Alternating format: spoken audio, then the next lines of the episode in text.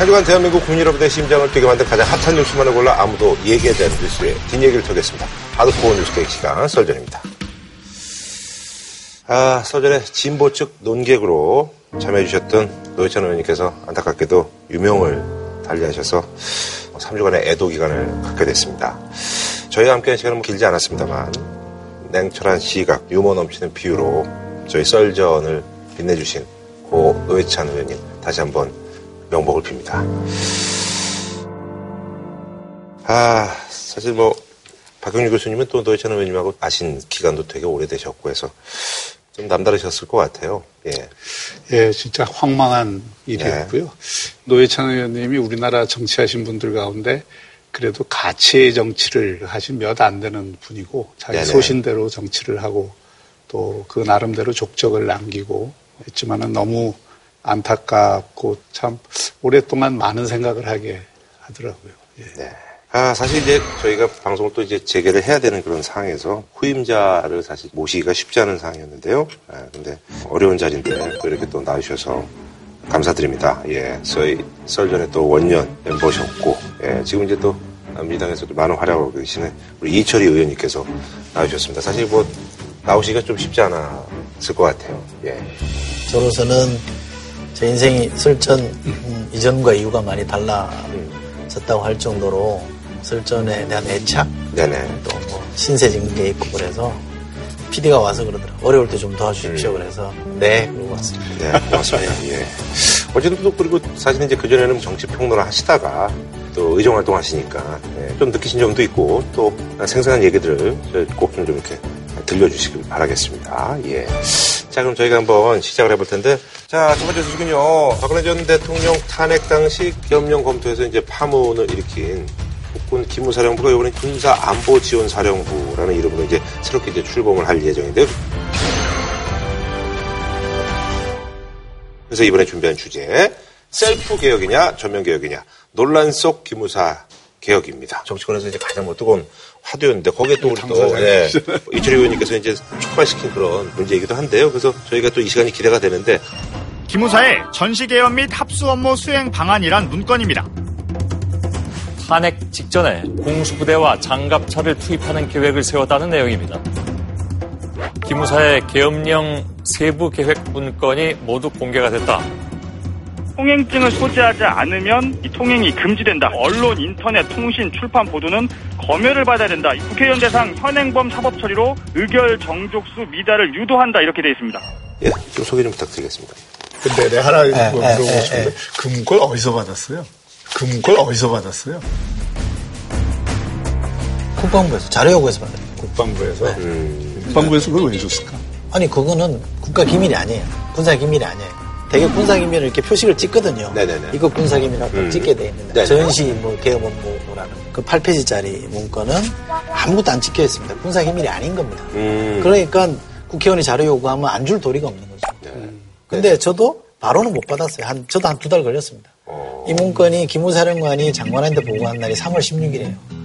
제가 4월 들어가서 그런 문건이 있다는 얘기를 듣고 아, 요구를 듣고. 했는데 안 주더라고요. 차일피 음. 미루고. 그래서 제가 5월 그 달에는 장관을 만나서 자료 주세요. 왜 안 주십니까? 국회의원이 자료 요구하는데 왜 안 주냐 했더니 드리겠습니다. 그런데 지금 드리면 곧 선거인데 음. 이것도 정치 쟁점화 되면 안 되지 음. 않습니까? 선거 끝나고 드리겠습니다. 그러더라고요. 그래서 제가 7월 초에 그걸 받은 거예요. 음. 그런데 60몇 쪽짜리 있잖아요. 네네네. 그 문건은 또 군사기밀로 지정이 돼 있어요. 찍어놨단 말이에요, 문건에. 군은 그 제도가 굉장히 잘 돼 있습니다. 이게 비밀 문서 대장이라는 데 적지를 해요. 근데 그 문건은 군사기밀이라는 도장을 찍혀 있는데 대장에는 또 안 올라 있다는 거예요. 그러니까 이게 아주 엉터리로 뭔가 이상하게 된 겁니다. 계엄을 실제 하려고 그래서 왜그 군사기밀? 그게 희한한 게 이렇게 돼 있습니다. 제가 알기로는 군에서 정치적으로 오해받을 수 있는 문건은 군사기밀로 지정을 안 한다는 아, 겁니다. 아, 왜냐하면 대장에 적어놓고 관리를 해야 되기 때문에 기록이 남아버린다. 아. 이 대장 자체를 없애지는 못하기 때문에. 그럼 어디서 이제 뭐 첩보를 약간 좀 입수를 하신 거네요, 그러니까? 그럼요. 제가 여당 간사였기 때문에 국방부 돌아가는 얘기는 많이 듣는 편이죠. 아 근데 그걸 왜 물어보신 거예요, 근데? 아니 어디서 그렇게 깊은 빨대가 있나 그게 궁금했고 그, 그 사람한테 잘해줘요 그럼 예. 왜 이거 이철희 의원한테만 그 중요 음... 문건들이 계속 가느냐 이거예요 제가 열심히 한 거예요 의정활동 하는데 사실은 설전이나 이런 프로 한 게 도움이 많이 됩니다. 그러니까 뭘 하나를 딱 보고 나면 요 다음 질문이 뭐다라는 걸 생각하게 되잖아요. 썰전이나 국회의원. 음. 네. 근데 이게 재밌는 게 뭐냐면요. 시민단체가 날 갑자기 제가 뭐 3월이었던 것 같은데 수방사령부가 무슨 뭐 쿠데타를 모의했다 이렇게 아 한번 한 적이 있어요. 어. 근데 갑자기 국방부에서 저한테 무슨 문건을 두 개를 들고 왔어요.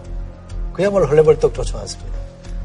저희가 만든 문건은 이건데 저 사람들 주장하고는 안 맞습니다. 오. 어. 저희 결벽을 믿어주십시오라고 문건을 두 개를 가져온 거예요. 하나는 위수령에 대한 검토. 음. 그거는 이제 제가 이해했어요. 왜냐하면 제가 그 사실상 사문화된 법인데 피해자는 게 맞지 않냐, 국방부 의견이 뭐냐라고 세 차례나 반복해서 물어봤기 때문에 제 질문을 받고 그 문건을 검토했다는 건 오케이. 음. 문건에 또 하나 있어요. 그건 뭐냐면 질서 유지를 위한 병력 출동에 대한 검토가 있어요. 음. 나는 위수령 폐지를 물어봤는데 왜 병력 아. 출동을 검토했지? 라는 의문이 생기잖아요. 그, 그 문구는 꼼꼼히 들여다보니까 위수령을 근거로 해서 병력 출동하는 경우, 부대 직전에 의해서 병력 출동할 경우, 계엄령에 의해서 병력 출동할 경우 세 가지를 다 따져보고 가장 좋은 거는 계엄령으로 가는 거다 이렇게 해놨어요. 그래서 음. 깜짝 놀래 이게 뭐지? 음. 그래서 난리가 나서 문제 제기를 했어요. 공론화 시켜서 깠더니 반론이 들어온 거죠. 강력하게. 네가 질문해서 임마 답을 그렇게 했다는데 질문한데 뭐라 그러면 어떻게 되냐 이래서 도로 저보고 막 화를 내더라고요. 어. 그러다가 이번에 계엄령 문건 나오니까 그게 그냥 제가 질문했으니 검토한 게 아니라 그런 완전히 별개로 뭔가 다른 플랜을 갖고 있었다라는 게 확인이 된 거죠. 특히 야당 국회의원들도 67쪽인가 짜리가 딱 나오고 국회의원들 잡아가겠다는 게 막 명시되어 있고 있으니 이러니까 이제 다 놀란 거죠. 그러니까 마지막 반론이 뭐였냐면 2004년에 노무현 탄핵 때도 그런 거 했다는데 음. 자료 내놔라 이렇게 공격을 한 거예요. 아, 예. 근데 그때는 계엄령 검토는 안 했거든요. 음. 기무사가 대정부 전복 업무라는 게 있습니다. 정부를 전복시키는 업무에 대해서는 대응하는 활동을 음. 기무사 령에 들어있어요. 네네네. 특수한 상황이 발생하면 경계태세를 끌어올리고 어떻게 좋다는 계획을 세우는 거지. 위수령이나 계엄령하고 완전히 무관한 음. 일이거든요. 그러니까 두 개는 완전히 다른 겁니다. 이건 진짜 여야 문제가 국기 문란이거든요. 근데 왜 그런 걸 했을 것 같아요? 전제가 그겁니다. 음. 상당수의 그분들은 탄핵이 기각된다고 본 겁니다. 탄핵이 기각된다라고 전제하에 저 많은 촛불 집회에 아. 나온 사람들이 가만히 있겠냐. 근데 그 당시에 탄핵이 거의 다 된다고 생각하지 않았어요? 근데 청와대 계신 분들은 아, 또 그렇게 기각된다고 아, 믿은 분들이 제법 있어요. 아, 그렇다고 해서 기무사까지도 그렇게 믿었단 말이에요. 지금 문건에 나온 내용들을 보면은 너무 이 상세하거든요. 예를 들어서 뭐 국회의원들을 어떤 음. 식으로 제어하고 네네네네. 이 문제에 대해 이런 거는 굉장히 그 상세 계획은 사람들이 딱 오해하게 돼 있는 것들인데 그런 걸 했어야 될 동기가 있어야 되잖아요. 음. 근데 그런 동기를 찾기가 굉장히 어렵다는 거죠. 음. 아니, 그건 간단합니다. 네. 그러니까 기무사가 자체로 저는 했다고 보지는 않고요. 누가 시켜서요? 네, 그러니까 TF까지 음. 만들어서 보고를 했더니 보완해라, 보완해라 지시가 내려와서 그까지 간 거라는 거죠. 근데 기무사가 독자적으로 만약에 계엄령안을 만들었다고 그 진짜 부탁합니다. 음. 왜냐하면 계엄령은 대통령 재가를 받아야 됩니다. 그 발동권자도 모르게 계엄령을 주겠다고 그렇죠. 예. 만약에 나중에 알았을 때, 음. 너 임마 그뭐 하는 짓이야 이래버리면 진짜 쿠데타 업무가 되기 음. 때문에 대한민국에서 그런 배짱을 가진 사람은 없습니다. 음. 실제로 김문사가 쿠데타 하려고 했던 건 아니잖아요. 네네네. 그러니까 저는 누군가가 지시가 있었다라고 밖에 추론이 안 되고 그 대신은 뭐, 뭐, 이렇게 뭐 얘기하는 그 시킨 사람은 뭐냐 기각은 될 것 같은데 그럼 성난 군중은 어떻게 할 거냐 아하. 그럼 군대밖에 더 있냐 막으려면 음. 대변을 해놓자라고 했는데 헌재가 대통령 파면 딱 그래버리니까 이게 쓸 수가 없는 카드가 돼버린 거죠. 누군가가 그런 상황을 생각을 하고 대비를 해놔야 된다. 음. 이렇게 아마 요청을 받고 했을 수는 있겠죠. 음. 그걸 가지고 진짜 에란이나 음. 그 무슨 쿠데타를 하겠다. 음. 거기까지라고는 저는 생각하지 않는데. 네네. 정말 이게 데모대가 폭도가 돼서는 그럴 음. 가능성이 제로라고 봅니다만 그렇게 해서 뭐 화염병이 난무하고 뭐 청와대를 습격하고 뭐 이랬을 경우에 어떻게 할 거냐. 음. 그거는 기무사가 안을 짤 게 아니라 합참에 있는 개헌과에 음. 보고서 보자. 매뉴얼 보자 그러면 돼요. 음. 그거 보고 아, 이렇게 순서대로 가면 되겠구나라고 해서 장관이 대충 짐작만 하고 있으면 됩니다. 그걸 기부사를 동원해가지고 다른 팀을 별도로 구성하고 인사발령도 다르게 내고 운동되지 않은 다른 독자 PC를 쓰게 해서 작업을 시킬 일은 아니다는 거죠. 그러니까 그건 선의로 도저히 보아지지가 않습니다. 예, 알겠습니다. 기무사 이제 조직 개편, 인적 청산 이게 지금 어쨌든 이제 진행이 되고 있잖아요. 예.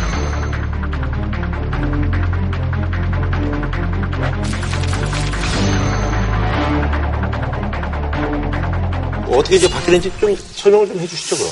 뭐 제일 중요한 건 이제 우선 이름 바꿉니다. 그 기무사령부라는 령 자체 대통령 영으로 만들어져 있거든요. 네네. 폐기하고 네. 새로 이제 령을 만들겠다. 대통령을 만들어서 예. 군사안보 지원사령부라고 음. 하고 네. 어, 이게 핵심은 뭐냐면 정치적 중립 의무를 명시하게 됩니다. 아예 명시를. 예. 그다음에 부당한 지시를 했을 경우에는 이의 제기를 할 수 있게끔 아예 명시를 해놨습니다. 또 하나 상당히 의미 있는 변화라고 보는데 감찰실장.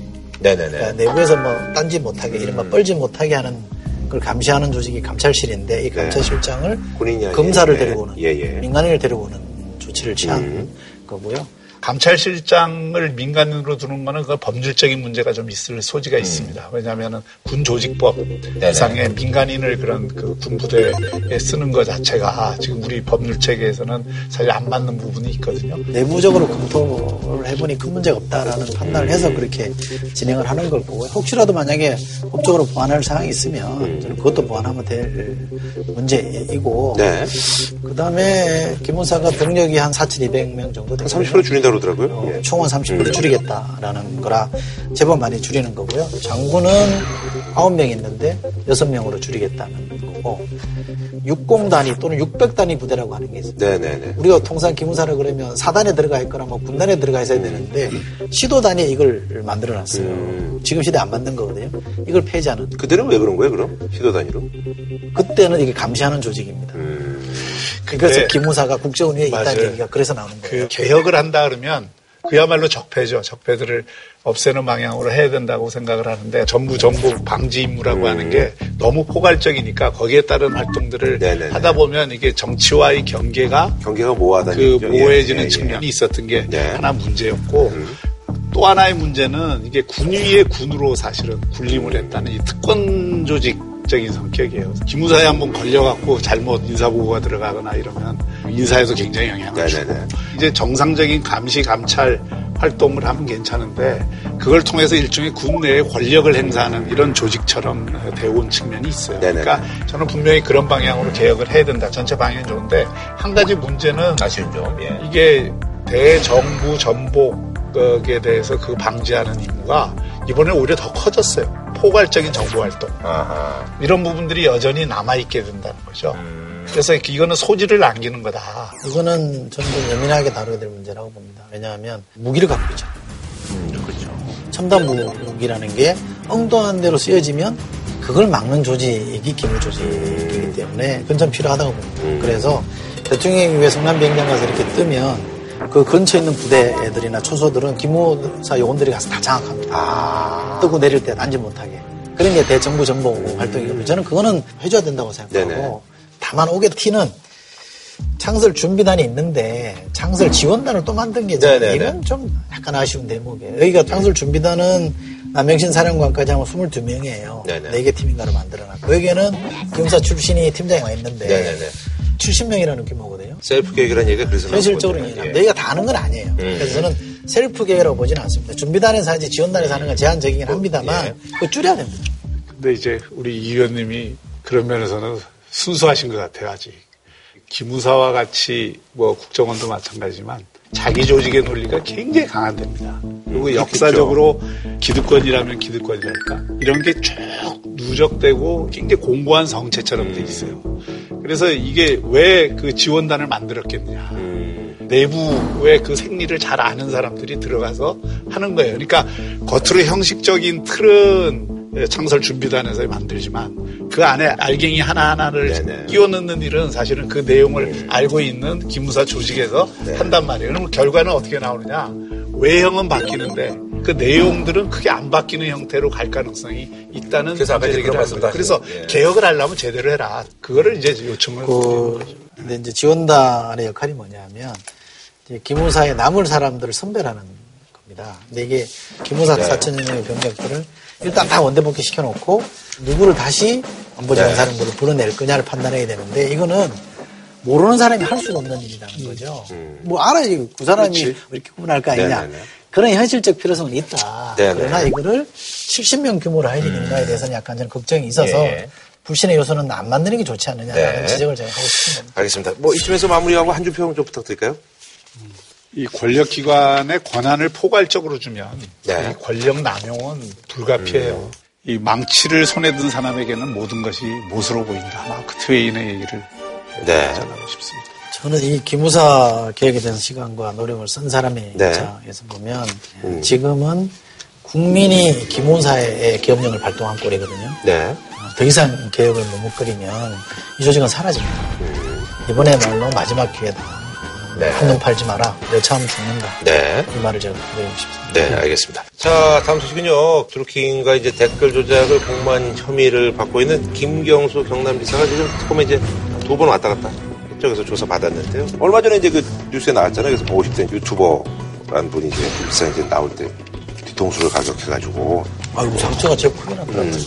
몸싸움 비슷하게도 있었고요. 그래서 클라이막스로 이제 가고 있는 그런 상황인 것 같아요. 그래서 공방도 역시 격화되고 있습니다. 그래서 이번에 준비한 주제 들어와 들어와 드루킹 특검 수사 전망인데 저는 이게 이번에 특검 수사를 대하는 김경수 지사나 여권 음. 저는 이게 전형적인 내로남불이라고 생각을 해요. 음. 그러니까 과거에 적폐청산과 관련된 특검을 할 때는 특검에서 온갖 수사 내용들이 유출되고 뭐 별의별 일들이 음. 반복해서도 그걸 옹호했던 여건이 음. 드루킹 특검은 특검이 굉장히 제한된 언론 에게 음. 브리핑을 하고 있음에도 불구하고 특검 자체를 정치적 특검으로 몰아가는 음. 전략을 쓰고 있거든요. 저는 완전히 다른 생각. 음.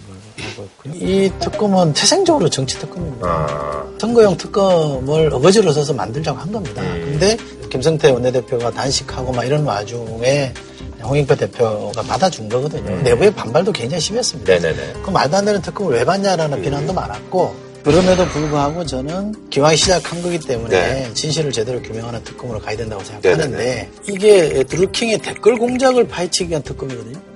특검 그렇죠. 명칭이 예. 그겁니다. 드루킹이 댓글 공작을 어떻게 했느냐를 밝히는 게 특검의 목적인 건데 엉뚱하게 정치자금 수사라고 해서 노회찬 의원에 대해서 뭐 자꾸 흘리기 시작하면서 본계에 대해서 벗어났습니다. 네. 드루킹이 댓글 공작을 어떻게 했는지에 대해서는 드러나는 것이 없는 상태에서 특정 타겟을 만들어가지고 희생양을 삼는 전략을 썼거든요. 그러니까 이거는 저는 정치 특검이라고 규정을 하는 거고. 음. 그런 식으로 여야가 정치적으로 합의해서 특검을 한 거다. 그, 그런 걸 정치특검이라 그런다면 과거에 정치특검 아닌 게 어디 있습니까? 다 정치특검이지. 음. 문제는 특검에 이게 그 나가는 김경수 지사의 자세도 저는 그게 국민에 대한 음. 도리가 아니라고 생각합니다. 본인이 관련된 문제로 국민 세금 31억을 써서 지금 특검을 하는 거 아니에요. 음. 그리고 국민들에게 송구한 마음을 갖는 게 우선이 음. 돼야지 마치 무슨 이게 대선 주자 출정식 음. 하는 거 아니잖아요. 지지자들한테 꽃 받고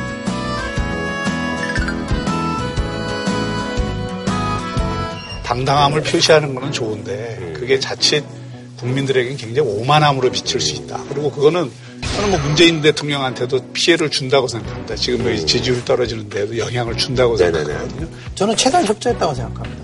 부르니까 간 거고 또 불렀잖아요. 또 간 거 아닙니까? 저는 그거는 사실은 지산 내선거로 당선된 지사를 그렇게 이용하는 경우는 저는 드물다고 보는데 어쨌든 군만 안 하고 간 거 아닙니까? 조사 열심히 받고 나온 것이고 음. 근데 거기에 대해서 특정 언론 사랑 해서 계속 지금 뉴스가 나오잖아요.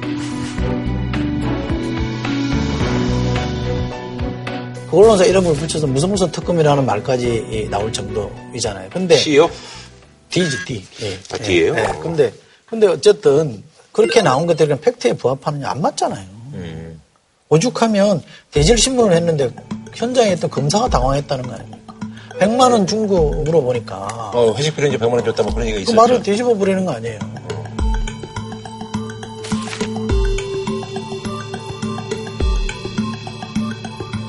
그리고 이미 그거는 야 우리가 매달 100만 원씩 받은 걸로 하자라는 주고받은 문자가 다 남아 있잖아요. 음.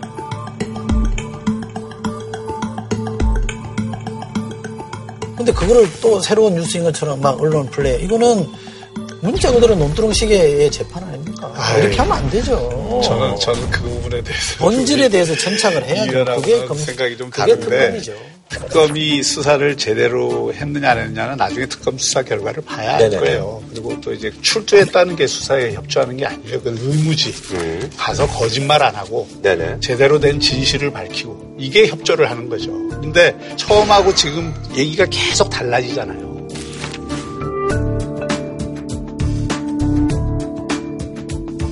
굉장히 긴밀하게 텔레그램을 통해서 늘 협의를 해왔고 무려 1년 5개월 동안 드루킹 진술에 의하면 8만 건을 지금 작업을 해줬다는 거 아니에요. 이 문제의 가장 핵심은 실제로 대선 때 이런 여론 조작을 얼마나 그 했느냐 그리고 음. 그 여론 조작을 하는 가운데에서 김 지사 관련이 있느냐 없느냐 김 지사가 예. 직접적으로 관련이 있느냐 이게 핵심 아니겠어요? 그러니까 드루킹이 그 킹크랩이라고 네네네. 하는 프로그램을 시연을 할 때 김 지사가 음. 그걸 받느냐 안 받느냐 네네네. 이게 쟁점이 되는 거예요. 드루킹이 좀 황당하다고 음. 생각하는데 노회찬 께서 그렇게 되고 나서 정치 자금을 준게 아니라 강연료 4천만 원 준 거다라는 네. 얘기를 했어요. 말이 됩니까? 네?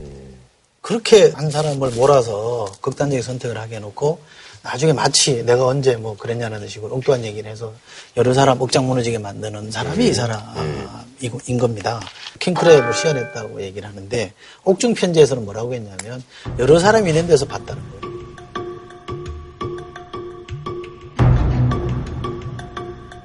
근데 이번에 대질신문에서 물어보니까 그 시연할 때는 시연한 사람 한 사람 불러들고 둘이만 했었다는 거예요. 말이 바뀌잖아요.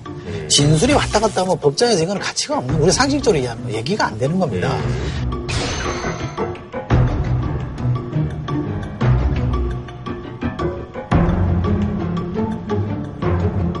그 킹크랩 시연할 때 드루킹뿐만 아니라 두 사람의 핵심인 사람들이 있었잖아요. 저쪽에 그 사람들이 다 자기도 봤다고 진술을 했고 텔레그램을 김 지사는 지웠지만 저쪽에 드루킹 그거는 다 남아 있는 거예요. 그게 그러니까 수사 결과에 대해서 우리가 미리 예단을 해서 음. 얘기를 하지는 말고 어떤 것이 진실인지 그러니까. 저도 몰라요. 그런데 또 하나는 이게 샌다이 총영사를 제안했을 수도 있다고 또 네. 그 김경수 지사가 이번에 네. 얘기를 했잖아요.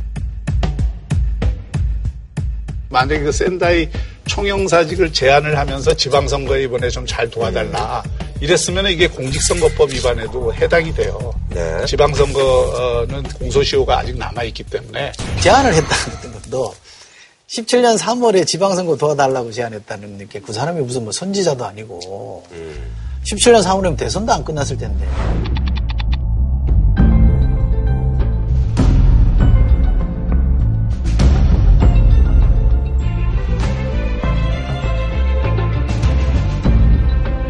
어떻게 지방선거까지 감안해가지고 도와달라고 얘기를 합니까? 그리고 아시다시피 김경수는 끝까지 마지막까지 본인이 출마 안 하려고 애를 썼어요. 근데 그 사람이 한참 전에 무슨 뭐 타임머신 타고 간 것도 아니고 그때 가서 지방선거 때 도와달라는 얘기를 한다는 게 성립이 안 되는 얘기고요.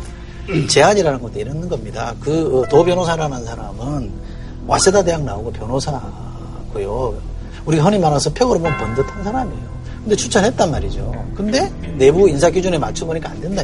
그래서 연락을 했는데 제가 만약에 그 입장에서 생각을 해본다면 미안해 할 것 같아요. 어떤 형태로 도와주는 사람인데 부탁을 못 들어준 거 아닙니까? 그러면 미안한데 청와대 인사 기준으로 보면 예컨대 뭐 센다 영사 정도는 되는 것 같더라. 어?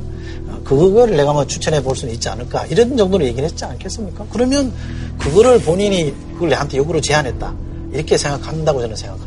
거고 이 사람이 말을 바꾼 거에 비춰보면 김영수 지사가 정확하게 어떤 워딩을 써서 어떤 내용으로 전달했는지에 대해서 얼마든지 왜곡할 수 있는 사람이다.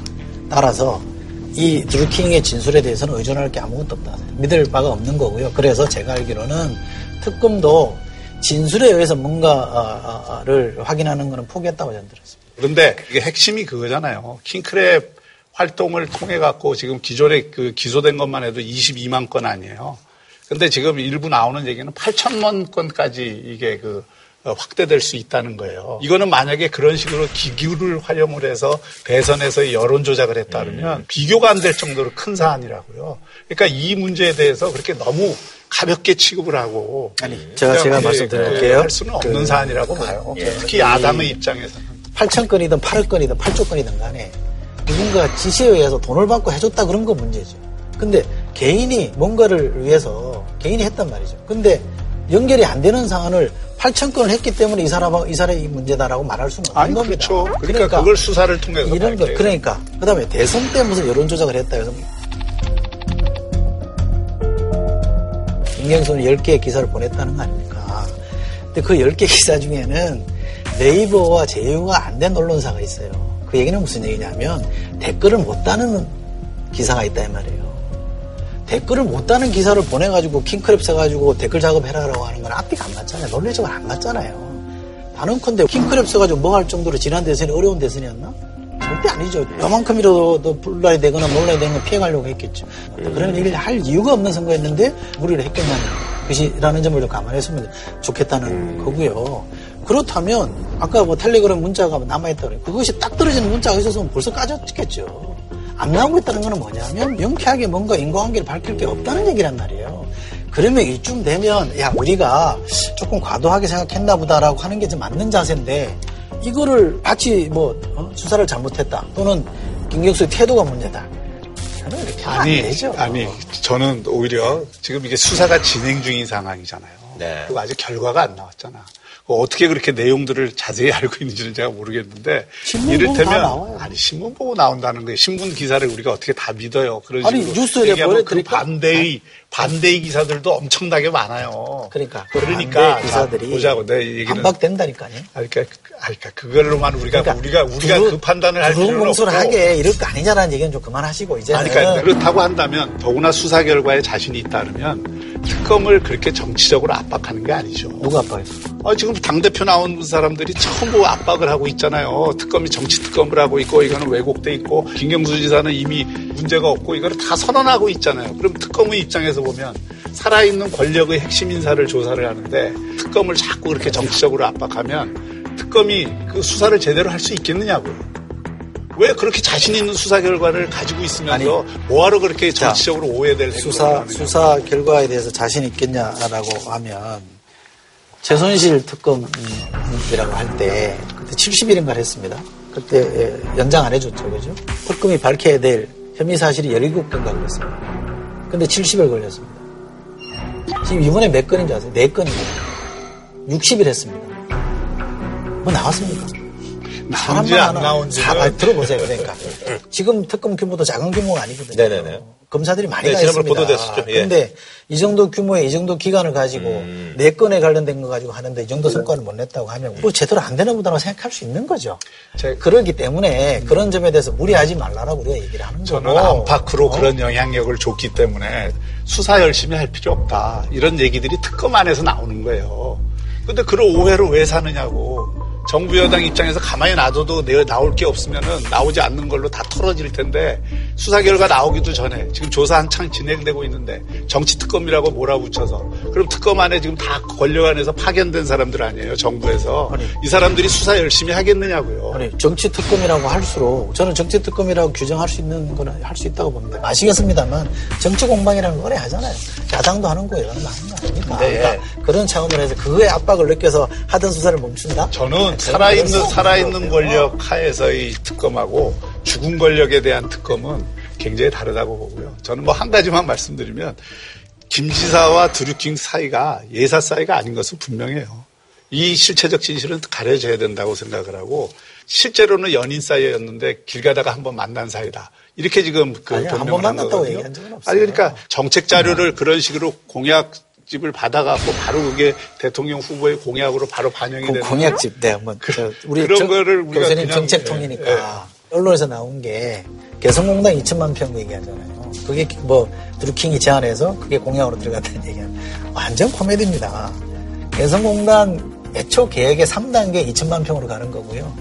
지금 민평당 대표가 된 정동영 대표도 얘기했던 것이고 2012년에 이미 문재인 후보가 개성공단 2천만 평 얘기를 했습니다. 그게 어떻게 드루킹이 안으로 그 공약으로 들어갑니까? 이미 세상에 널려 있는 사실을 많이 양보하면 어, 김경수 사람 보는 눈이 그렇게 없어 라는 것에 대한 들, 어? 겸하게 들 자, 세가 돼 있다고. 네. 그러나 사람 잘못 본 거와 범죄를 저지르는 건 다르다 이 말이죠. 네. 근데 저도 그거를 범죄를 저질렀다 이렇게 단정하지 아, 지금 말씀하시는 거 보면 큰 범죄 저지른 것처럼 말씀하시는 아니, 아니, 거예요. 그게 아니라 그걸 수사를 해야 된다 이거죠. 그리고 수사 있잖아요. 그러니까 그 수사할 분위기를 만들어 줘야지. 수사에 대해서 지금 압박을 가하고 있는 거잖아요. 이, 제가 문제 제기하는 건 그겁니다. 이 특검은요. 처음부터 길을 잘못 들었었습니다.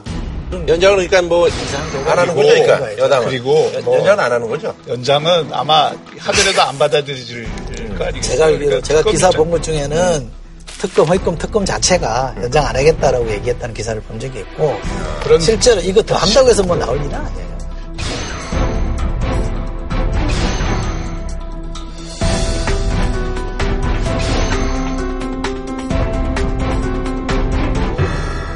알겠습니다. 자, 뭐 한 주평 좀 부탁드릴까요? 드루킹을 뭐 자기들끼리 킹님이라 그런다고 그러더만요. 킹님은 꽝님이 됐다라고 음. 생각하고 특검은 우리 흔히 말할 때 텄다 텄어 이런 말 쓰잖아요. 그 특검이 됐다라고 음. 생각합니다. 바로 뭐 적응을 하시네. 저는 거꾸로 단단함으로 포장된 오만함. 음. 알겠습니다. 다음 소식은요. 법원이 사법농단 의혹을 담고 있는 196건의 미공개 문건을 이제 추가로 공개하면서 이제 파장이 커지고 있습니다. 그래서 이번에 준비한 주제 사법부가 왜 그럴까? 양승태 사법부 사법농단 의혹인데요. 미공개 문건 공개하면서 국민을 뭐 이기적인 존재 뭐 이런 것도 이제 공개가 돼서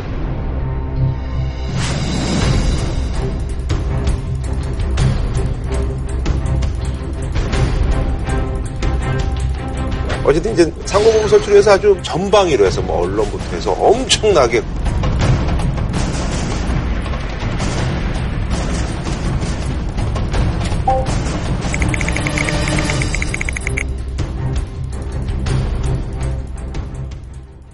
거기에는 또 우리 이제 또 썰전도 그래서 우리 또 이실혜 소장님 때 2015년도죠 그게 예, 그때 이제 강석 변호사하고 이제 이거에 대해서 다뤘던 기억이 나요. 상고 법원을 반대한다 설치를. 저는 반대. 아 근데 강 변호사님은? 저는 상고 법원 설치해야 된다고 봅니다. 아하. 사건이 무겁건 가볍건 간에 3심째는 그 무조건 지금 대법원으로 가게 돼 있어가지고 그러다 보니까 대법관들 업무가 너무 과중하다. 지금 1심, 2심에 대한 불신이 깊다 그러면 이걸 어떻게 해소해 주느냐가 중요할 거 아닙니까? 그죠? 그러니까 자꾸 이제 한 번 더, 한 번 더 해서 대부분까지 가는 거잖아요. 지는 사람들은 어떻게 나와도 사실 안 믿어요. 아, 엄청나게 아주 뭐, 예. 했죠, 그때도. 음. 네. 2015년 5월 7일자 방송이었어요. 음. 근데 이번에 리스트를 보니까 썰전 주요쟁점이라는 이름의 파일이 있습니다. 음. 근데 그거는 우리 방송 나가기 전에 만들어진 4월 17일자 파일이에요. 어, 그래요? 방송은 5월 7일인데. 어. 뭐 연결 안 돼요? 그때 우리 셋이 있었잖아. 네네네.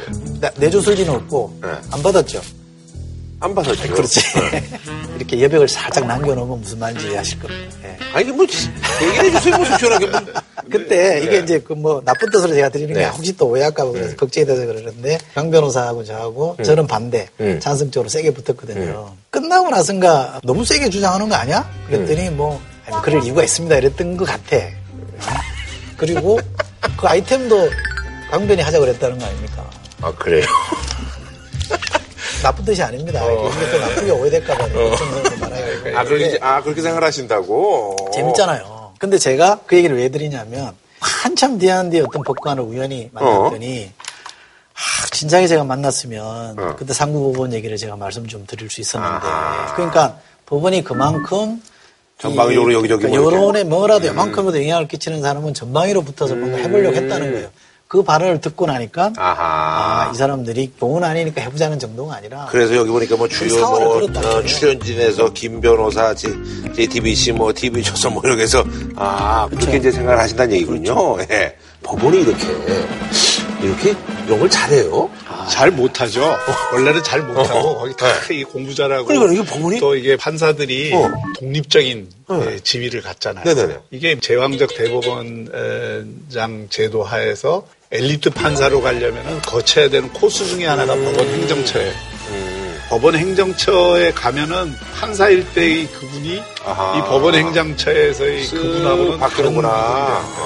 신분 상승. 예, 아니, 그러니까 신분 상승의 문제가 아니라 법원 행정처 들어가면 명을 띠고 일을 하는 거예요. 특히 대법원장이 핵심적인 전략 과제다 네네네. 하면 물불 안 가리고 해요. 음. 특히 상고법원 같이 음. 법원 전체의 그 이해관계가 걸려 있고 굉장히 중요하다고 생각하는 정책 사안 같은 경우에는 그거를 성사시키기 위해서 너무 음. 열심히 하려고 하다 보니까 수단과 방법을 안 가리는 측면. 그래서 일을 못한다고 말씀하시는 거구나. 어, 예. 제가 볼 때는 너무 열심히 한 건 아니에요. 잘못한 척한 거예요. 잘못한 아, 잘못한 거지. 잘못한 잘못된 방향으로 너무 열심히 한 거예요, 그럼? 그러니까 이게 법원행정처에 들어가면 변방의 부품이 최소한 진고는 되는 거예요. 음. 옛날 신라의 음. 고품제를 치면 그만큼 출세 코스로 가는 거예요. 에스컬레이터를 이제 탄 거군요. 열심히 예. 하는 겁니다. 어. 그런 점에서 보면 저 사람들이 왜 이거에 집착했을까라는 게 있는데 왜 집착한 거예요, 근데 진짜? 제가 듣기에는 그 앞에 있는 이용훈 대법원장인가요? 거기는 업적이 좀 있었다는 거예요. 공판 중심주의라든지 아~ 뭐 국민 배심원제라든지 이런 것들을 좀 음. 도입을 해서 업적을 좀 만들어 놨는데 양승태 아~ 대법관이 뭔가를 해야 되겠다고 해서 아~ 이제 잘 고민하다가 상고부문을 딱 잡은 거죠. 이게 장점이 뭐냐면 판사에서 부장판사 고등부장 판사가 되고 고위 하나가 더 생기는 겁니다. 대법관 어. 되기 전에 네네네. 시니어 법관들이 갈 수 있는 자리가 아, 자리가 하나 만들어지니까 아. 그럼 인사권 이거 누가 가지고 대법, 대법원장이 가지는 게 되는 겁니다. 그다음에 네. 대법원이 가지고 있는 불만이 뭐냐면 자꾸 헌재에 밀린다는 느낌이 있어요. 음. 헌재가 중요한 판결을 막 하잖아요. 근데 여기는 사건이 너무 많은데 막 허덕이고 있는데 아하. 저기는 큰 사건들 가지고 국민들에게 막 박수받고 이런단 말이죠. 그러니까 이게 대부분이 정책 부문에 가서 중요한 사건들만 해서 사회적 의미가, 의미가 큰 음. 것들만 해야 이게 위상을 높일 수 있는데 네네. 그러려면 이걸 밑으로 나머지는 누군가 털어야 되잖아요. 그래서 상대법원으로 가야 대법관 위상이 현재보다 위로 올라간다라고 음. 생각을 한 겁니다. 그래서 이번에 발견된 문건에 보면 헌법재판관도 좀 떨어지는 사람을 보내자. 이 경쟁의식이 굉장히 강해요. 근데 이제 법원행정처 이 판사님들은 평소 이런 일을 안 해봐서 그런지 아, 그래서 또는 뭐 국민들이 그, 이기적이다 뭐 이런 거 그런 예, 문건들도 뭐또 뿐만이 아니라 이게 설마 법원행정처에서 만든 문건을 누가 보랴 음. 이런 의식이 있어서 그런지 문건이 굉장히 거칠어요 이렇게 보면 내부적으로 이제 쪽지 돌리듯이 예, 그러니까 뭐 이렇게 쓸말 안 쓸말을 아. 거의 다, 웬만한 기관 저도 기관을 운영해봤습니다만 기관에서 어떤 쓰는 용어들이 아니다라는 그, 얘기죠. 네. 할 때는 굉장히 조심한다고요. 음. 이게 대부분 음. 조심해도 지난번 청와대나 국정원처럼 음. 사달이 나는데 이 경우는 더 조심을 안 하는 음. 문건들이 너무 많이 이, 나온 이, 거죠. 이 문건이 네. 이게 상고법원 입법 추진을 위한 BH 설득 방안, BH가 Blue House 청와대잖아요. 이게 이제 15년 7월 문건인데 보면 BH 내부에서는 민정수석 등 강경파 득세, 음. 당청 관계 근본주의자들이 VIP 주변에서 지금 그리 보필. 음. 이게 선수들은 이런 표현 안 쓰거든요. 근본주의자 이런 것도 사실은 이슬람 쪽 이런 얘기 들을 때 저희가 좀 들었었는데 어, 그런 것들. 상당히 그, 런 것들이 아, 많이 있습니다. 그래서 아까 일을 좀 못하는 사람들이 일을 열심히 해가지고 이런 문제가 났다라는 못한다 잘한다기보다도 이런 일을 안 해본, 잘안 해본 사람들이 음, 네. 이런 거를 하다 보니까 굉장히 무리한 음. 그 표현 실행이 되지도 못할 내용들을 음. 마구잡이로 그냥 이렇게 기획 단계에서 쓰는 이거 한번 읽어보세요 재밌어요 VIP의 배신 트라우마에 관한 언급 이런 거 있습니다 박수 쳐가지고 어.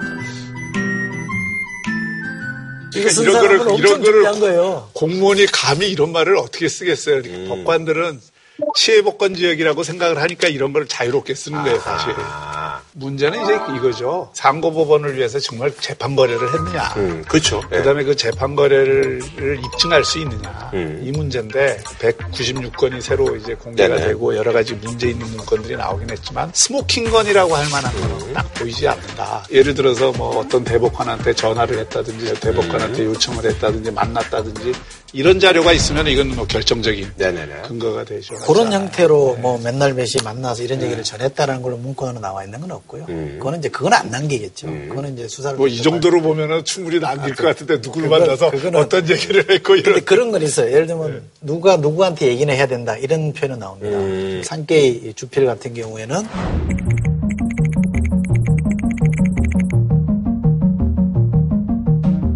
시나리오대로 됩니다. 무죄인데 아, 되게 호통을 치고 일으켜 세워서 막 뭐라 그러고 끝낸다. 실제 재판도 그렇게 진행이 됐습니다.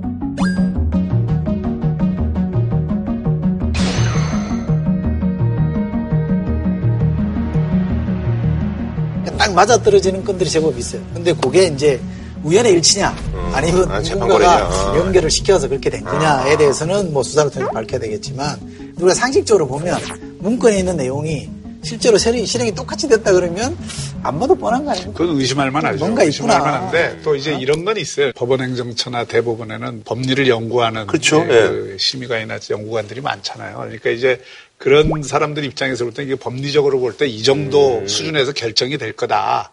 자기들이 예상한 거예요. 네, 어. 그런 내용들일 수도 있는 거죠. 근데 예. 교수님 그 지국자 이렇게 세워가지고 호통을 치고 호통을 치고 무죄를 된다. 어. 딱 근데 만약에 진짜 그런 재판 거래가 있었다 그러면 그건 진짜 우리나라 법원이 정말 우리 그 국민들 마지막 보루까지 스스로 음. 무너뜨리는 겁니다. 법원 행정처가 뭐 조사를 해가지고 문제되는 문건이 410건이라고 네. 해서 공개를 그동안 안 그게 하다가 그게 이제 1차 공개, 2차 공개. 네네네. 지금 두 건 남아 있는 거예요. 한 건은 국회의원 선거분석입니다. 그렇죠. 그게 어, 나는 네. 뭐로 돼 있냐고 확인해봐라 했더니 본인이 물어보면 알려준대요. 어.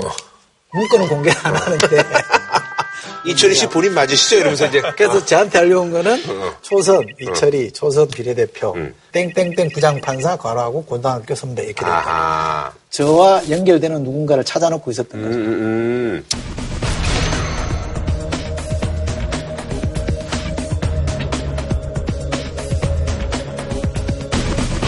그거를 전 국회의원을 대상으로 했었다는 거지. 음. 그러니까 굉장히 치밀하게 움직였다는. 음. 근데 뭐 그거 자체는 저는 뭐 크게 문제가 안 돼요. 아니, 그래서 뭐 그 상고법원을 위해서 이 국회 로비를 할 수 있는 거지. 거기에 네. 저처럼 약점 없는 사람은 네. 그렇게밖에 안 돼 있지만 네.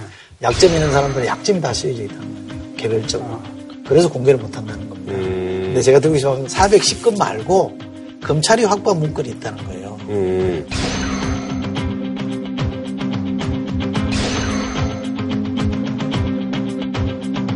임종원 차장이 USB 네, 예, 본인이 갖다 냈잖아요. 예, 본인이 갖다 냈잖아요. 중고나 다름없거든요. 예. 그런 게 있다고 해서 압수수색해서 가져간 건데 얘기 안 해주면 모르는 건데 갖고 갔단 말이에요. 여직원 핸드백에 있었 거기에 확인되니까 410건 말고 다른 문건들이 많이 확보됐는데 거기에 네. 보면 개별 사안에 대해서 판사들이 컨설팅 해주는 사람도 있어요.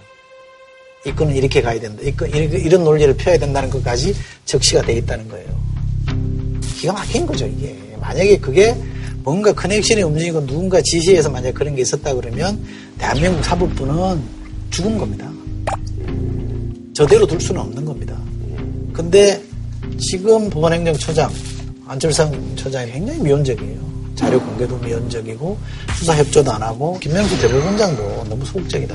대법관들이나 법원장들이나 부장판사들의 반대에 막혀서 그런 건지는 모르겠는데 너무 위축돼서 그 임종원 차장만 딱 역장 발부하고 1호가 사실 박병대 네네네. 처장인데 여기는 대법관이잖아요. 거기는 안 하고 요 사람만 희생양을 만든다. 그래서 본인이 나만 발부됐냐. 맞아요. 이렇게 예. 되물었다는 거 아닙니까? 그래서 그 사람 USB도 사실은 예, 줬다는 줘, 그런 줘버린 예. 거거든요. 혼자 죽게 생겼으니까 음. 그런 거거든요. 그럼 앞으로 이제 검찰 수사는 어떻게? 그러니까 이게 재판 거래 의혹이 사실로 밝혀지면 이건 법적 처벌뿐만이 음. 아니라 정말 사법부가 거의 그 도덕적 권위를 완전히 상실하는 수준까지 가는 거죠. 만약에 그런 재판 거래 의혹에 대한 구체적인 입증할 만한 증거가 없다 그러면 법적으로 처벌할 수 있느냐 이거는 이제 별개의 문제가 좀 되겠죠. 그러니까 저는 사실은 이게 이제 법원에 좀 맡겨두자 이런 생각이었는데 지금 저항을 너무 심하게 해요. 이거 맡길 사안이 저는 아니다고 저는 생각합니다. 그래서 우리 헌법 65조에 보면 탄핵권 있잖아요. 판사도 탄핵할 수 네네네네. 있습니다. 국회가. 아, 저는 그거에 대한 고민을 해야 된다고 생각합니다. 필요하면 국정조사라도 해서 탄핵하는 절차를 진행하는 게 맞다. 그래야 이게 법원이 좀 기각이 서고 국민 무서운지 알지 않을까 싶어요. 네, 알겠습니다. 제가 뭐 한줄평 좀 부탁드릴까요? 그때 2015년 5월 7일 날 네. 방송했을 때 한줄 평이 생각나게 만들어요 또. 한줄 네. 평이 무신 분립이었습니다. 음. 저는 무신 분립입니다. 네. 신뢰가 없으면 제대로 쓸 수 없다는 음. 거거든요. 지금 그 말을 제가 다시 한번 드리고 싶어요. 음. 무신분립입니다. 저는 이 법원의 도덕적 권위가 무너진 게 정말 안타깝거든요. 대한민국 민주주의의 마지막 보루인데 너무너무 안타까워서 브루투스 너마저. 음. 아, 그리고 사실 이제 많은 분들이 이제 관심을 갖는 게 아마 평균 수명이 늘어나가지고 연금이 우리가 생각한 대로 이게 노후에 아주 든든한 어떤 버팀목이 되지 않을 수도 있다. 그래서 국민연금 보험료가 20년 만에 대폭 손질될 것으로 보입니다. 정부는 보험료율을 1.8%에서 4%포인트 가량 올리고 보험료 납부 기간을 60세에서 65세로 올리는 개혁안을 검토하고 있습니다. 연금을 받을 수 있는 나이를 65세에서 68세로 높이는 것도 논의 중입니다.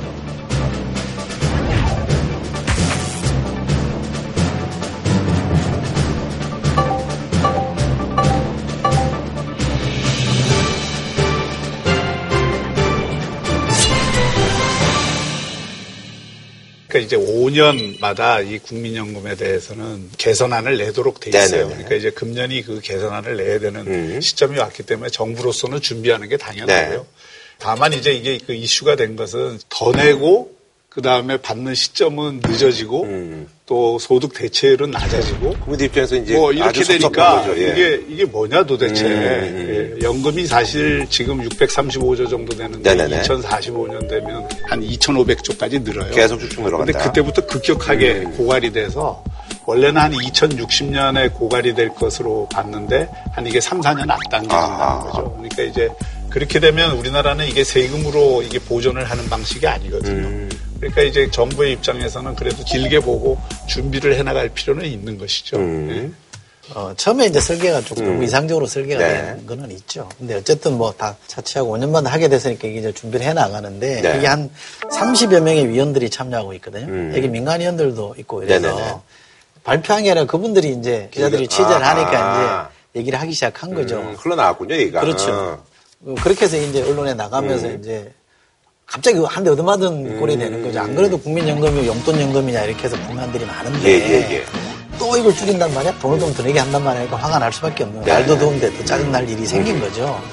저는 그 점에 대해서는 정부가 할 말이 없다고 생각합니다. 어. 특히 보건복지부가 신속하게 대응을 했어야 되거든요. 대응이라는 게 그럼 뭐 어떻게? 아, 그럼 정부안이라는 게 아직 확정된 게 아니라 네. 여기 대해서 토론을 이제 막 시작하는 단계입니다. 의견들 주시면 됩니다. 이렇게 음. 예, 불안감을 해소를 시켜줘야 되는데 마치 이게 막 픽스돼서 돈은 더 내야 되고 받는 건 줄어들고 받는 기간도 한참 더 있어야지 받고 어. 이렇게 되는 것처럼 만들어버린 보건복지부는 좀 심각한 책임감을 느껴야 된다고 음. 생각하고요. 네네.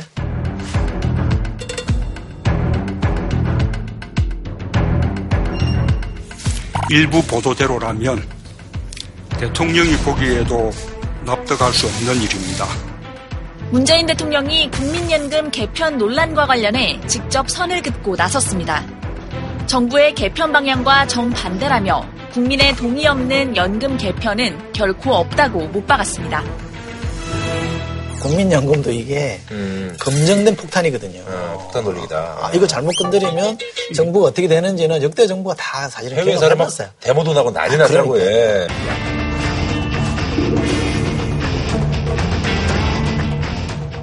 앞으로 어떻게 네네. 조정이 될지 모르지만 몇 가지 문제는 우리가 이제 지금 음. 짚어볼 수가 네네네. 있어요. 보험료율이 원래 이게 1988년에 설계될 때는 네. 3% 정도밖에 안 됐어요. 예.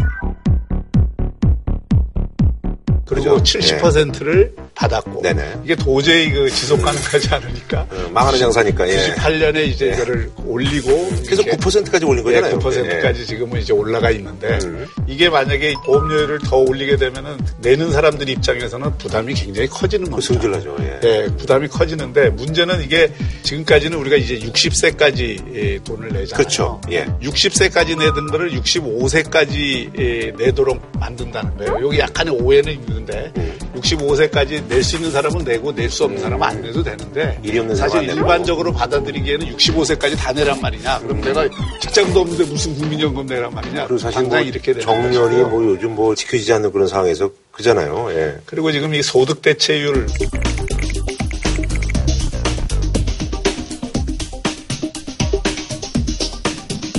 지금 한 45% 정도 되잖아요. 음. 이거를 이제 더 낮추겠다는 거잖아요. 음. 근데 이것도 사실은 이유는 있어요.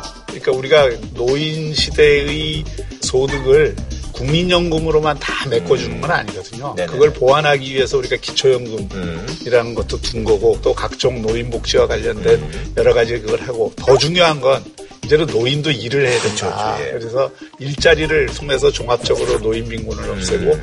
이 삶의 질을 보장해주는 이 정책이 사실은 바람직한 정책이죠.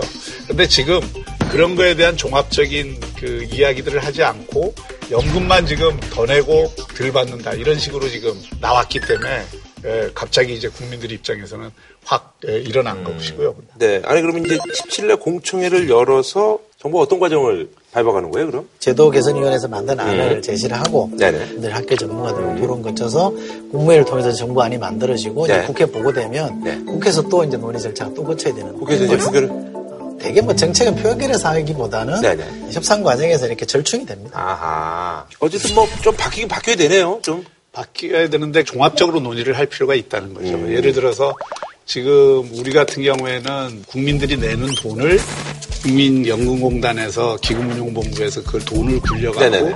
거기서 수익을 내 갖고 국민들에게 지급하는 방식이잖아요. 네네네. 근데 지금 당장 작년에는 수익률이 상당히 낮는데 음, 올해 뭐안 좋다고 하더라고요. 거의 네. 제로 네. 퍼센트 수준까지 떨어졌단 말이에요.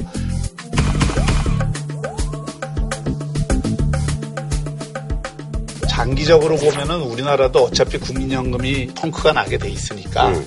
그 손해 나는 부분에 대해서는 세금으로 아. 메꿔주는 그래야 이제 안정성이 예, 보장이 되잖아요. 그거는 이제 정말 국민적 합의가 필요한 건데 지금 특수직역연금 예를 들어서 군인연금이나 사학연금이나 공무원연금 네네네. 같은 경우에는 국민 세금으로 매년 아. 엄청나게 메꾸고 있어요 지금. 음. 그러니까 그런 부분에 대한 국민들의 불만도 있는 거지. 음. 소위 말해서 철밥통들은 세금으로 다 이게 해주고 국민들 거는 지금 나몰랑 하느냐 이런 그 어, 불만도 있는 거거든요. 아니 그런들 하는 게 이게 나중에 되면 이게 이제 연금이 엉망이 돼가지고 내가 못 받는 거 아니냐는 음, 불안감. 그 불안감 있죠. 예. 그래서 일본은 아예 법으로 보장을 해주고 있다는 거예요. 아하.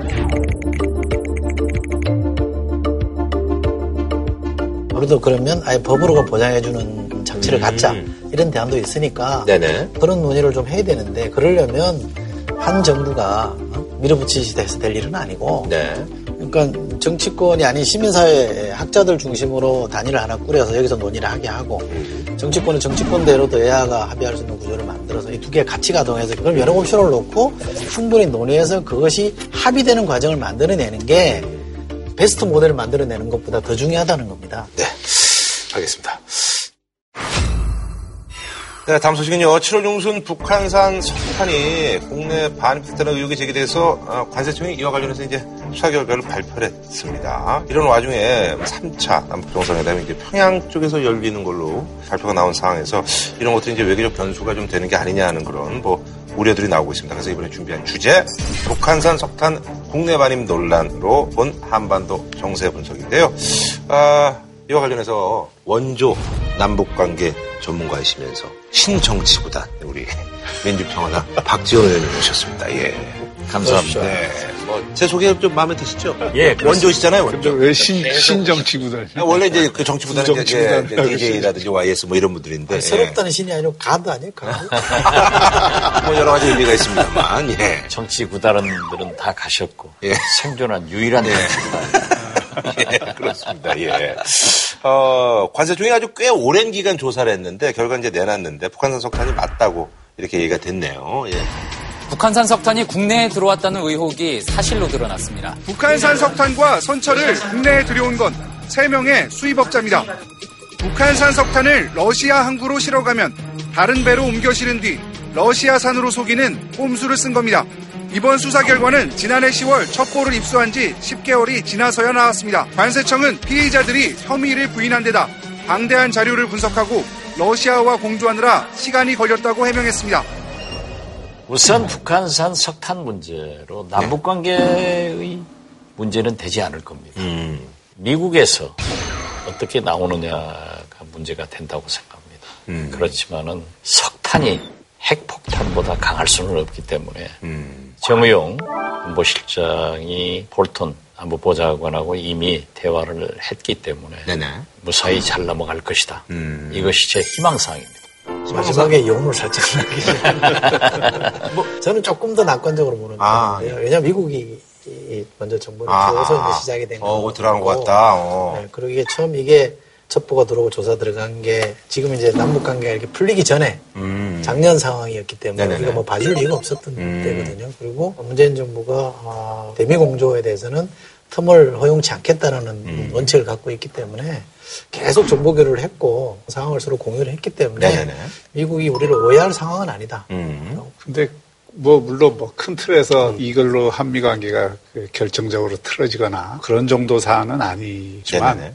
미국에는 상당한 불안감을 그 준 거는 사실이에요. 그러니까 작년 10월에 통보를 받고 네네. 조사를 했는데 무려 10개월이 걸린 거예요, 지금. 그러니까 이게 변명을 하는데 쉽게 얘기하면 사실은 오늘날 같은 이 IT 시대 초스피드 시대에 이 변명 하나하나가 별로 맞지 않는 변명들이에요. 지금 우리 박형준 교수께서 지적하신 대로 10개월 전 북한산으로 의심된다. 이런 신고를 받았음에도 불구하고 우리 정부가 좀 나태하게 한 것은 책임이 있죠. 음, 음. 음. 그렇지만 이로 인해서 네네. 일부에서 주장하는 대로 이걸 세컨다리 보이콧에 적용시켜야 된다 음. 하는 것은 저는 안 된다고 생각합니다. 음. 한국당에서 이제 뭐 국정조사 시기에는 촉구 뭐 이런 것도 그렇죠. 그건 좀 지나친 거고 아. 한 가지 제가 세계의 모든 정보는 미국에서 장악하고 있다는 그렇죠. 말이에요. 예. 그러니까 이게 러시아에서 환적하고 또 그 배들이 공해상에서 위치 지적기 같은 거 꺼버리고 몇 날 며칠을 돌아다니다가 입항을 했다고 하면 사실 우리나라 정보력으로는 그걸 잡을 수가 없어요. 미국에서 충분히 캐치를 해가지고 물론 우리 정부에 알려줬지만은 그렇게 심각하게 생각하지 않은 그런 음. 면도 있다. 그러니까 이게 규모가 좀 작은 편이고요. 네네. 이게 우리나라 지금 시가로도 한 66억 정도밖에 안 되는 거라 막 일부러 방조하거나 묵인해 주려고 하기에는 너무 작습니다. 이게 저거 정도 봐주려고 저렇게 무리를 할 일은 아니거든요. 음. 또 하나는 이게 우리 업자가 북한 가서 사서 갖고 온 게 아니라 중개 무역을 해준 대가로 받은 음. 거예요.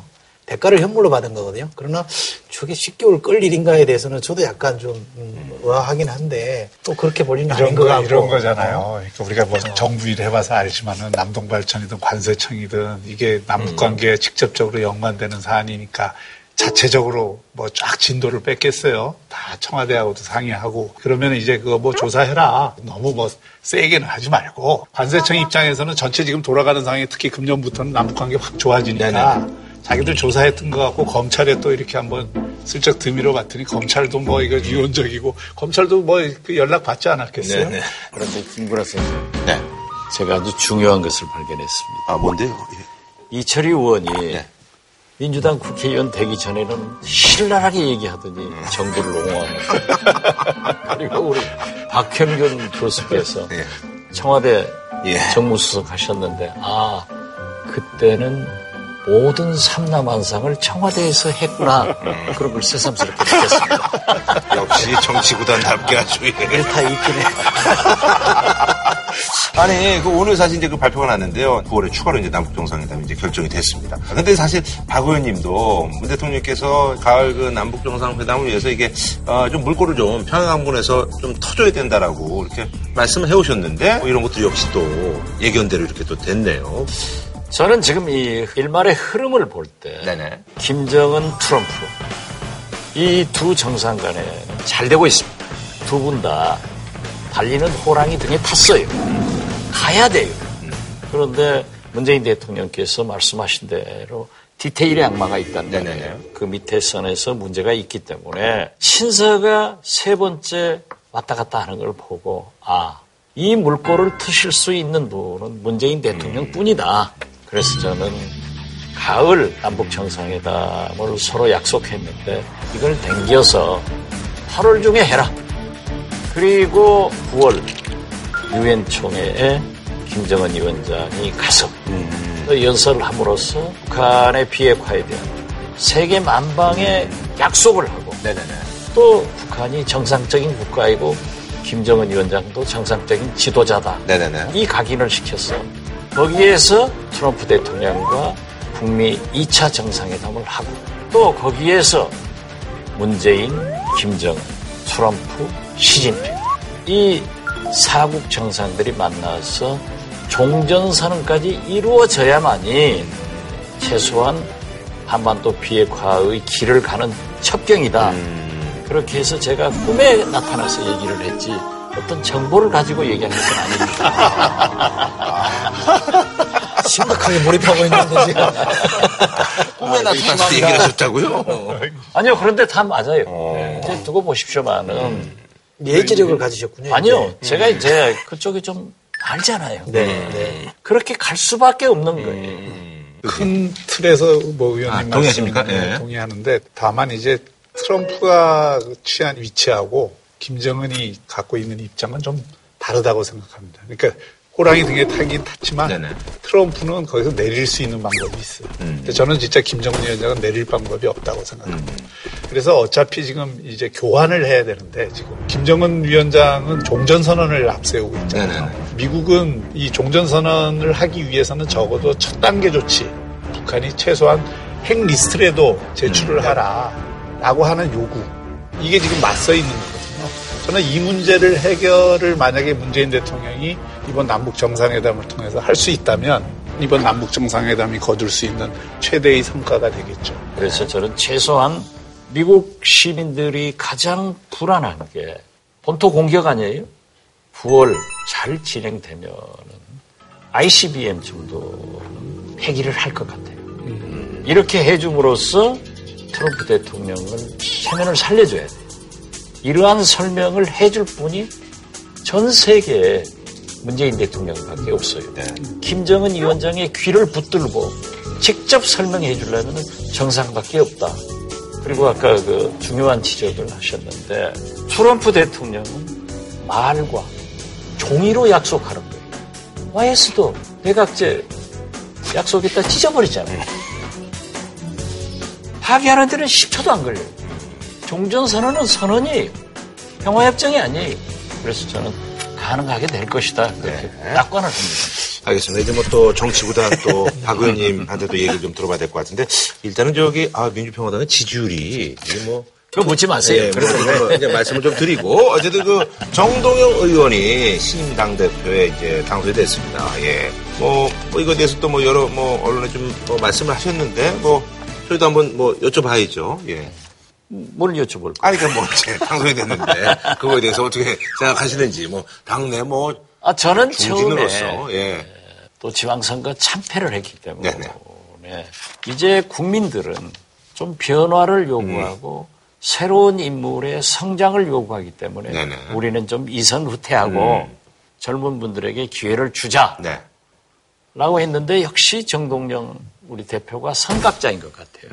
그분이 나와서 당선되니까 지금 뭐 자유한국당도 김병준, 민주당도 이해찬, 예. 바른미래당도 손학규, 예. 이런 거 보면 아. 정동영은 상당히 저보다 좋은 선각자적 기질이 있다. 잘할 거예요. 예. 올드보이 귀환이라 하지만은 그렇게 올드보이들이 귀환하면은 정치는 살아나고 대통령은 더 좋을 거예요. 음. 이 정치를 하는데. 네. 알겠습니다. 아까도 뭐 말씀하셨는데 이제 김병준 예, 자유한국당 우리 박 의원님은 이제 아 김 위원장 행보를 보면서 아 저분이 아주 큰 꿈이 있구나라고 이렇게 좀 어, 보신다는 그런 얘기가 있습니다. 그분의 행보를 보면 네. 굉장히 야망이 불탑니다. 음. 지금 벌써 딱 보면은 이 선수들 눈에는 보여요. 아, 어, 예. 아. 아, 저분은 대권의 길을 가는구나. 아. 보이잖아요. 아. 흔히 비대위원장이 되면은 인적 청산을 할 것이다. 음. 이게 해야 맞거든요. 네네네. 그런데 이분은 참 포용을 하더라고요. 음.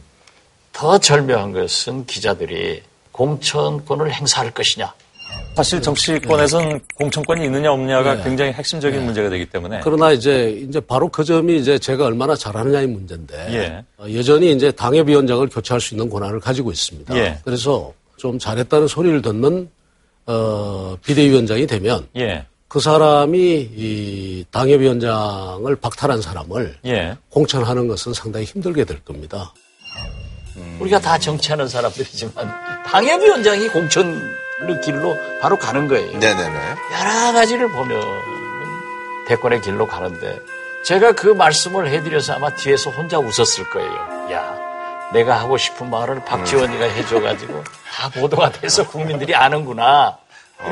또 절대 안 한대요. 어. 또 그렇게 해야지 대권을 그렇죠. 거죠. 그렇게 해야 되는 거예요.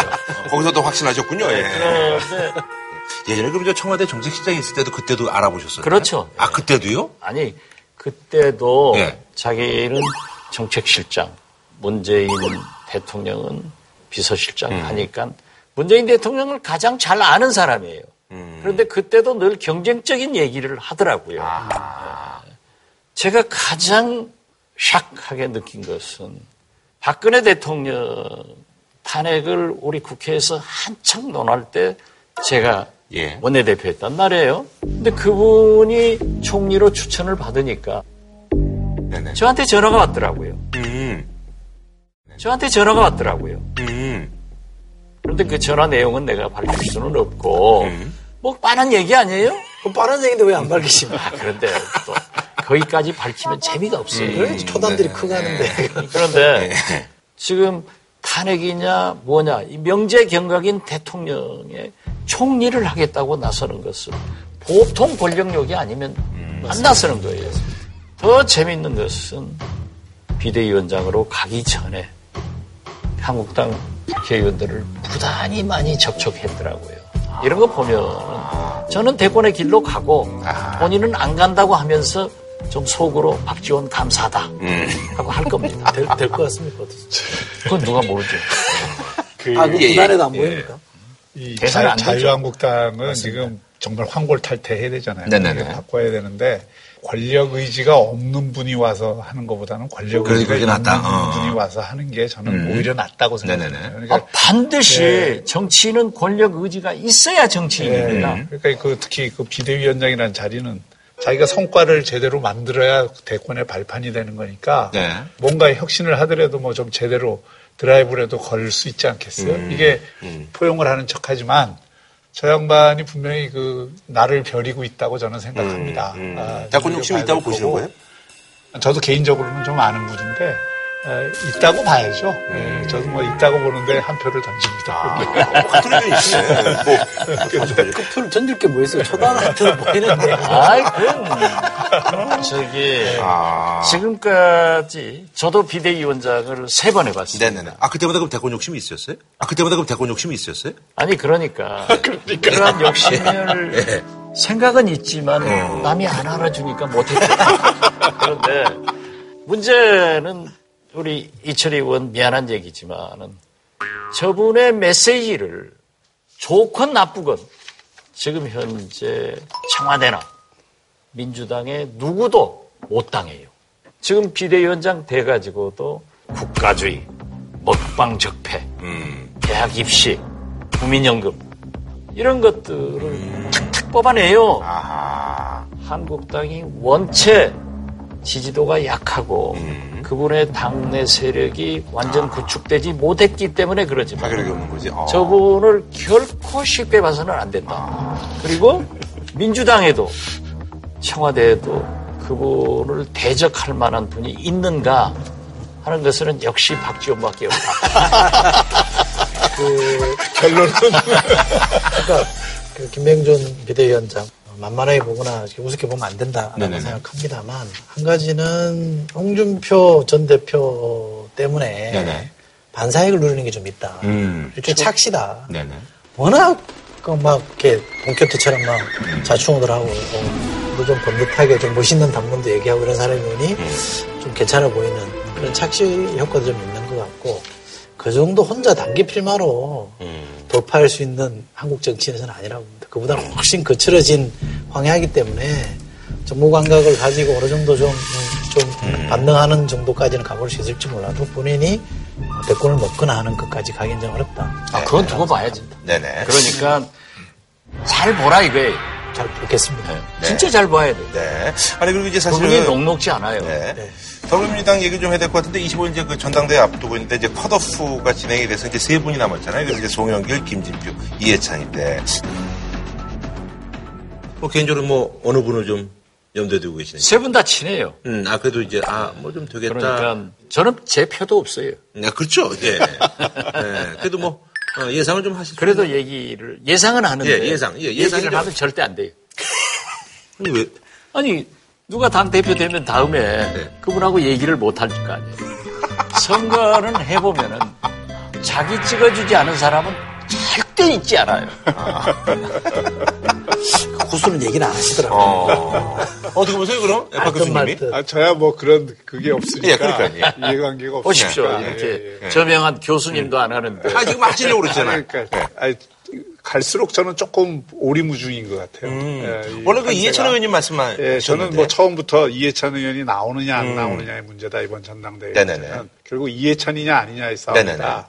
지금도 그 거기에는 변함이 없죠. 다만 이제 뭐 청와대나 이런 입장에서 보면은 집권 2년차, 3년차라는 음. 게 굉장히 그 징크스가 작용하는 기간이거든요. 음. 이 기간에 너무 이 그 칼자루를 아, 세게 쥐는 분이 당 대표를 그 맡았을 경우에 청와대가 사실은 그 당대표를 handling 한다는 것이 상당히 어려운 음. 과제일 수 있으니까 이 부분에 대한 부담이 있을 거고, 원체적으로. 음. 그래서 이게 친문 세력의 전체적인 흐름을 보면은 김진표 의원을 좀 무난하게 생각하는 것 아니냐. 관리용 쪽으로 해서. 이런 어떤 어. 느낌이 들어요. 음. 네. 그리고 이제 송영길 그 후보 같은 경우에는 상대적으로 젊은 지도자라는 그런 장점들이 있으니까 또 국민적 인지도도 음. 좀 높은 편이고 그래서 추격은 하고 있는데 결국은 뭐 이해찬, 김진표 싸움이 음. 아닐까 이렇게 표 가진 분은 어떻게 생각하세요? 예. 제가 더 조심해야 되는 거 아닙니까? 큰일 나죠. 하는데 뭐. 제가 좋은 아이디어를 하나 드릴게요. 3인 공동대표. 3인 공동대표. 입이 아주 좀 근질근질하신 것 같은데. 그냥, 아니, 아니. 예, 얘기를 하시는 게 낫지 않을까 하는 생각이 좀. 아니요. 예, 그건 절대 못해요. 제가 선거를 예. 해보면 음. 사실 어떤 의미에서 보면은 민주당이 분화작용이 지금 시작되고 있어요. 음. 문재인 대통령을 당선시킬 때는 모든 사람들이 다 힘을 합했지만은 음. 이제는 각자의 길을 생각하는 2년차가 됐단 말이에요. 음. 그러니까 당원들은 이걸 잘 장악해서 알겠습니다. 누구 말씀하시는지 저는 알아들었어요. 나갈 사람을 찍습니다. 알았, 알아들었어요. 예. 이 정도는 돼야 돼요. 절대 얘기 못합니다, 저도. 알겠습니다. 마지막 말씀에 상당히 방점이 찍히네요. 이번에 뭐 이 이 정도 되겠군요. 예. 뭐예요? 아니 이잖아요. 아니 이니셜 지금 봐봐요. 나 이거 웬만하면 잘안 하는데 방송에서 오랜만에 하는 건데. 이니셜 지금 봐봐요. 나 이거 웬만하면 잘 안 하는데 방송에서 그냥 얘- 오랜만에 하는 건데. 이분 말씀하시는 거 아니에요 지금? 아, 이러니까 정치를 못해. 헷갈리게 하시는 거야, 지금. 알겠습니다. 아니, 그럼 뭐 마지막으로 좀 이 얘기를 좀 해야 될 것 같은데 사실 이제 부정적 기류였잖아요. 그래서 특활비 이거 사실 유지하기로. 근데 오늘 이게 전격적으로 해서 양당이 또. 그때 우리 저- 뭐 비난도 많이 하시고 그러셨던데. 박형준 교수님이 국회 사무총장 할 때 제가 바로 특활비를 다섯 썼습니다. 음. 지금 현재 공개된 것은 2011년부터 13년 그때 원내 대표들이 네. 다 많이 썼다. 음. 제가 제일 많이 쓴 사람 중에 하나인데 네. 저는 또 그 전에도 많이 썼어요. 청와대 수석 공보실장, 음. 뭐 공보수석, 비서실장, 장관, 뭐 김대중 정부 5년간 제가 다 썼어요. 그런 난 부인하지 않는데 그렇지만은 항상 나오면은 정책실로 얼마, 행정실로 얼마 이렇게 다 당으로 들어가요. 네. 그렇기 때문에 나는 부족하더라. 부족해서 내 사비를 더 많이 썼다. 그런데 어떻게 됐든 지금 국민들이 특수활동비로 불신을 한다고 하면은 왜 이걸 붙들고 있냐 이거죠. 그래서 저는 맨 먼저 이거 폐지하자. 다 쓰시고 나서 그러시는 거 아니에요? 그간 원오피스 쓰셔가지고 이제, 야, 이제 뭐 내가 뭐. 앞으로 또 쓸 일이 있어요. 쓰실 일이 별로 없을 것 같아요. 아니요. 앞으로 또 쓸 일이 있어요. 그런데 폐지하자. 네, 아니 네, 지금 개혁 시대예요. 네, 맞습니다. 폐지하고 네, 네. 나는 더 여기서 하나 더 나가서 과감하게 인정할 것 인정하고 음. 그리고 앞으로는 다시는 하지 말아야지.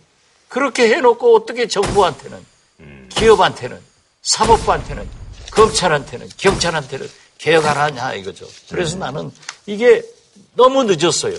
빨리 결정했으면 더 좋았을 것이다. 음. 그래서 네. 차제에 우리가 피감기관 돈으로 해외 나가는 그런 일도 과거에 했다고 관행이다 어쩌다 하지 말고 없애야 된다 하는 것을 한 가지 더 첨언해서 아, 말씀드립니다. 제가 미담을 하나 소개해드리면 제가 그 방송하고 있을 때 무슨 잡지에 인투 인터뷰어로 대표님 인터뷰하러 갔었거든요. 대개 이제 국회의원들 만나면 어디 안 나가십니까 이렇게 많이 물어보거든요. 안 나가신대요. 왜냐하면 금요일 날 지역구 가서 월요일 올라오시니까. 그 외국 언제 나가십니까 그랬더니 한 번도 국회 돈으로 외국 나가본 적이 없다고 그러시더라고요. 이러시더라고. 그러니까 그 특활비 말씀을 하셨지만 또 당신은 당신대로 원칙을 갖고 있었던 건 분명한 것 같고요. 이게 띄워주시는 거죠? 아니 구단에 대한 예우를 해야 이게 단수가 좀 올라가야죠. 제가 사실 금기 원래 합니다. 금요일 날. 귀향했다가 월요일 날 돌아오는데 DJ가 하라 가더라고요. 난 지금도 해요. 딱 한 번 나간 게 정세균 국회의장께서 3당 대표들 나가서 사드 반대하러 가자. 근데 사드 반대는 제가 제일 잘하니까 그때 한번 갔다 왔습니다. 아, 미국. 아, 미국이요, 미국. 네. 뭐 이 부분은 뭐 잘 됐다고 봅니다. 이게 뭐 시대 변화에 따라서 국민적 눈높이에 맞춰서 뒤늦게 한건 조금 하는 아쉽지만. 예. 예, 예. 그리고 예, 이게 이제 국회 특활비만 문제가 되는 게 아니고 네네. 지금 청와대나 각 음. 이 기관들의 이게 지금 특활비 쓰는 데가 꽤 있잖아요. 이제 이런 데도 다 이제 투명하게 음. 해야 될 필요들이 같이 제기되는 거죠. 그러니까 전반적으로 한번 특활비를 네네네. 점검해 볼 필요가 있다. 국회가 자기 특활비 내놨으니까 이제 정부 기관들의 특활비를 따지겠죠. 네네. 그렇죠. 네. 아, 알겠습니다. 그 옛날에 그 옛날에 안봉으로 어천당했잖아요. 마무리 좀 지어야 되는 거 아니에요? 내가 방송 구단이 이쯤에서 끝내는데. 뭐 마지막으로 좀 뭐 시청자분들께 뭐, 뭐 아무 신상 발언 뭐 아무나 뭐 하셔도 됩니다. 예. 제가 뭐처럼 JTBC 네. 썰전에 나왔습니다. 그런데 하고 싶은 말이 많은데 우리 김구라 부단 선수 하지 말라고 하니까 안 합니다.